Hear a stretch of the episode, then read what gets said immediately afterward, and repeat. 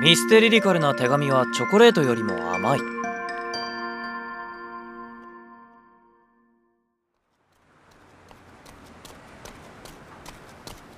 すみません。お待たせしました。いや俺が早く着きすぎたかな。どこに行くんですか？画材屋。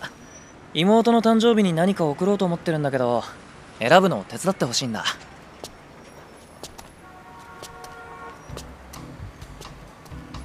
いやー急な頼み事だったのに。ありがとうね。本当はもうちょっと早く準備したかったんだけどほら俺先週の土日インフルでくたばってたじゃん？かなちゃんとにゃーちゃんにはお粥も作ってもらっちゃって迷惑かけたね。いえいえ。太陽先輩きっちり5日で全開するの素晴らしいです。あというか昨日はすみませんでした。ああいやいや。でもかなちゃんこそ次の日にはさっぱりしてるのすごいな。にゃーちゃんが心配して部屋まで様子見に行ったくらいだったのに。そうだったんですか？昨べ私の部屋に訪れた人物。すなわち手紙を置いた可能性のある人物がもう一人追加された。にゃーちゃんか。え？ああいえあのシェアハウスで一番私の部屋を訪れる頻度が高いのはにゃーちゃんだ。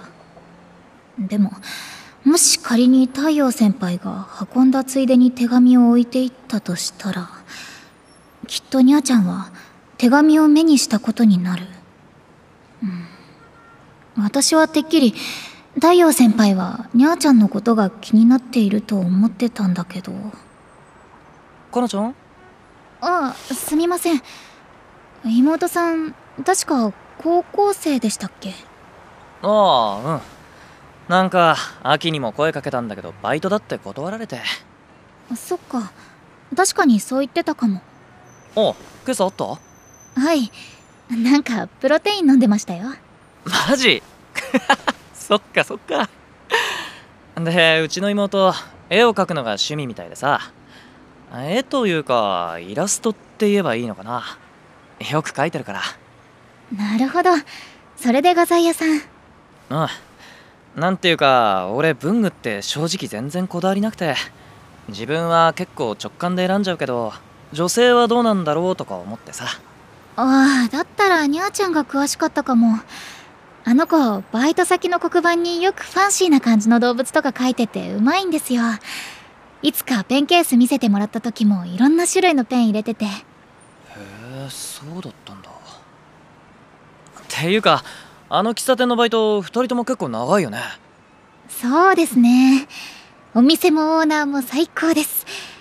というか画材屋に行きたいって聞いた時点でにゃーちゃんに話振ってみればよかったですね。あいやいやこっちが勝手に誘ったんだから。ぜひかなちゃんの感性でアドバイスいただければ。はい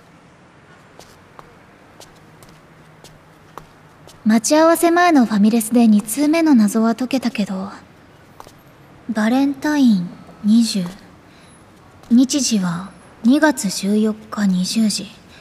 そして最後の手紙。場所って書いてあるから場所のことなんだろうけど音符と K どういうこと？何のことかさっぱりわからない。まあ場所の謎が解けたところで誰が差出人かは全くわからない。一緒に暮らしていても文字に注目することなんてなかったからまず手紙の筆跡ではわからない。それにもし差出人が分かったとしてこの手紙にどう答えたらいいんだろう。元彼のことを引きずってるわけではないと思うんだけど。初めて来たけど門構えめちゃくちゃ本格的だな。私も初めてです。この赤茶色の壁がレトロな感じで素敵ですね。女子はレトロって好きだな。急におじさんっぽいです。マジか。下引っこ抜いてくるわ。幸運を祈ります。こんなに太陽先輩と親しくなったのっていつからだっけ？あそっか。ラジオだったな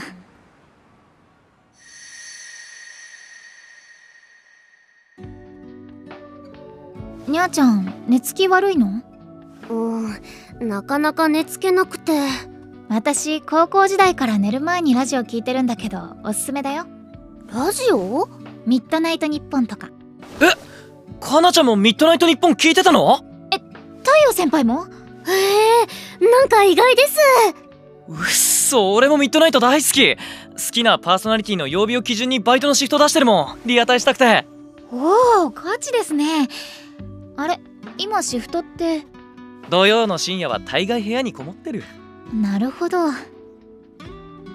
太陽先輩がミッドナイトのリスナーって知ってからちょこちょこラジオの話するようになったっけ。それに先輩がこっそり教えてくれた話にも個人的にはすごく盛り上がったな。時々メールも送る。読まれないことのが断然多いけど。そうなんですか。えちなみにラジオネームは？とんがり公園。とんがり公園さんって時々ひょこっと現れて印象深いネタを投下していくあのとんがり公園さん？あじゃあラジオネームの由来って？そう。うちのそばの公園から撮った。あそこの屋根とんがりコーンみたいじゃない？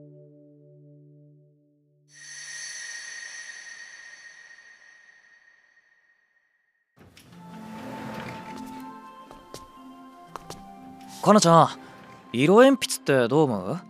賛成です。今は大人の塗り絵も流行ってますし長く使ってくれるんじゃないかと思いますよ。ほうそうなんだ。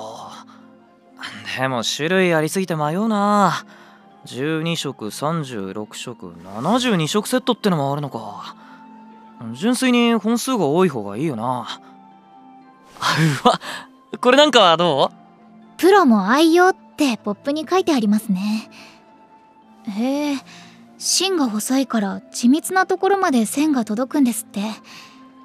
この72色セットのサイズ感だとギリギリ持ち運べていいですね。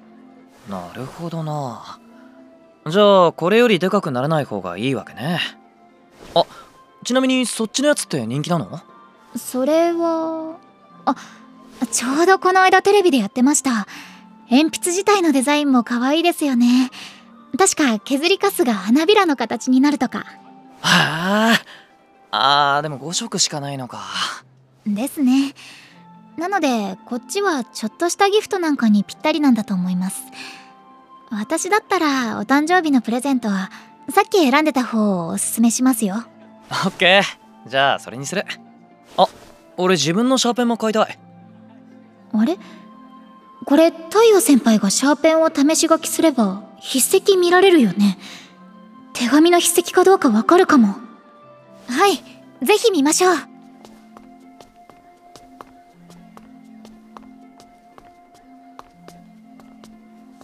それ良さそうですね。試し書きしてみましょう。どれ？うお書きやすこれにしよう。今何書きました？あってすげえ書きやすい。綺麗なひらがなですね。でもやっぱり「あ」だけじゃわからないな。もっと書いてもらう？じゃあレジ行ってくる。あはい。はや行っちゃった。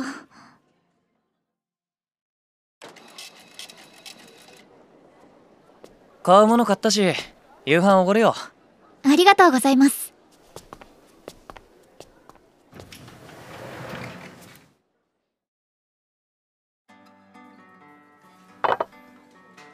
ここの喫茶店よく来るんだけどそのナポリタン美味しいからおすすめ。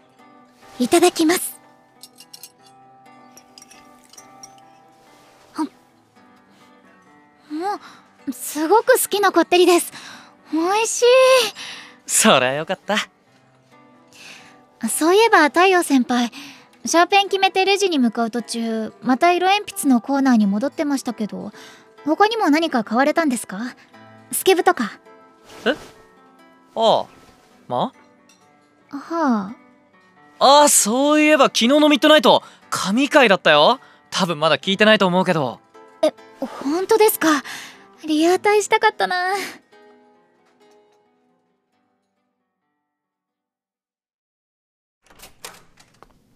ただいま。にゃーちゃんとあきくんはまだ帰ってないか。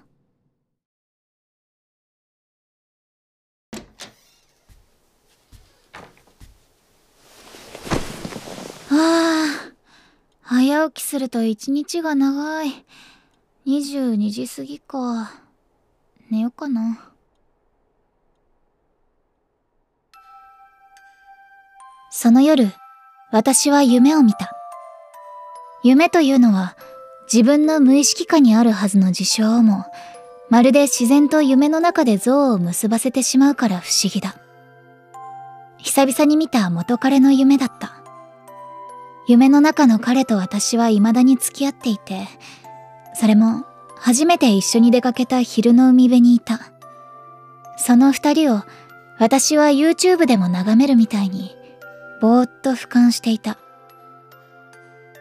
私は両手いっぱいに色とりどりの小さな貝殻を抱え、大切そうに眺めている。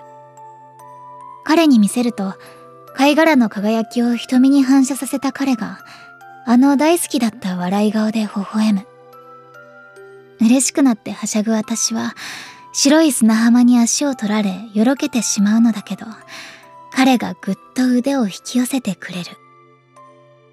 二人は無邪気に笑い合っている。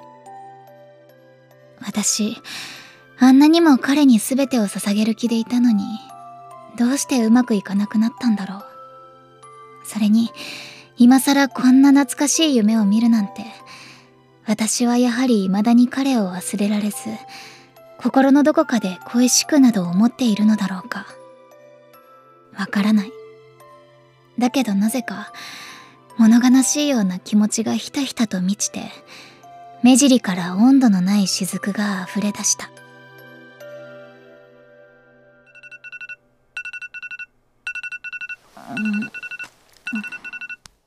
9時。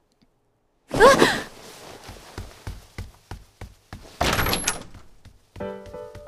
あ、かなおはよおはようにゃちゃん。相変わらずギリギリに起きるね。うん、昨日は早く寝たんだけど、でもなんか眠り浅くて、夜中何回も目が覚めちゃってさ。今日、バレンタインデーだもんね。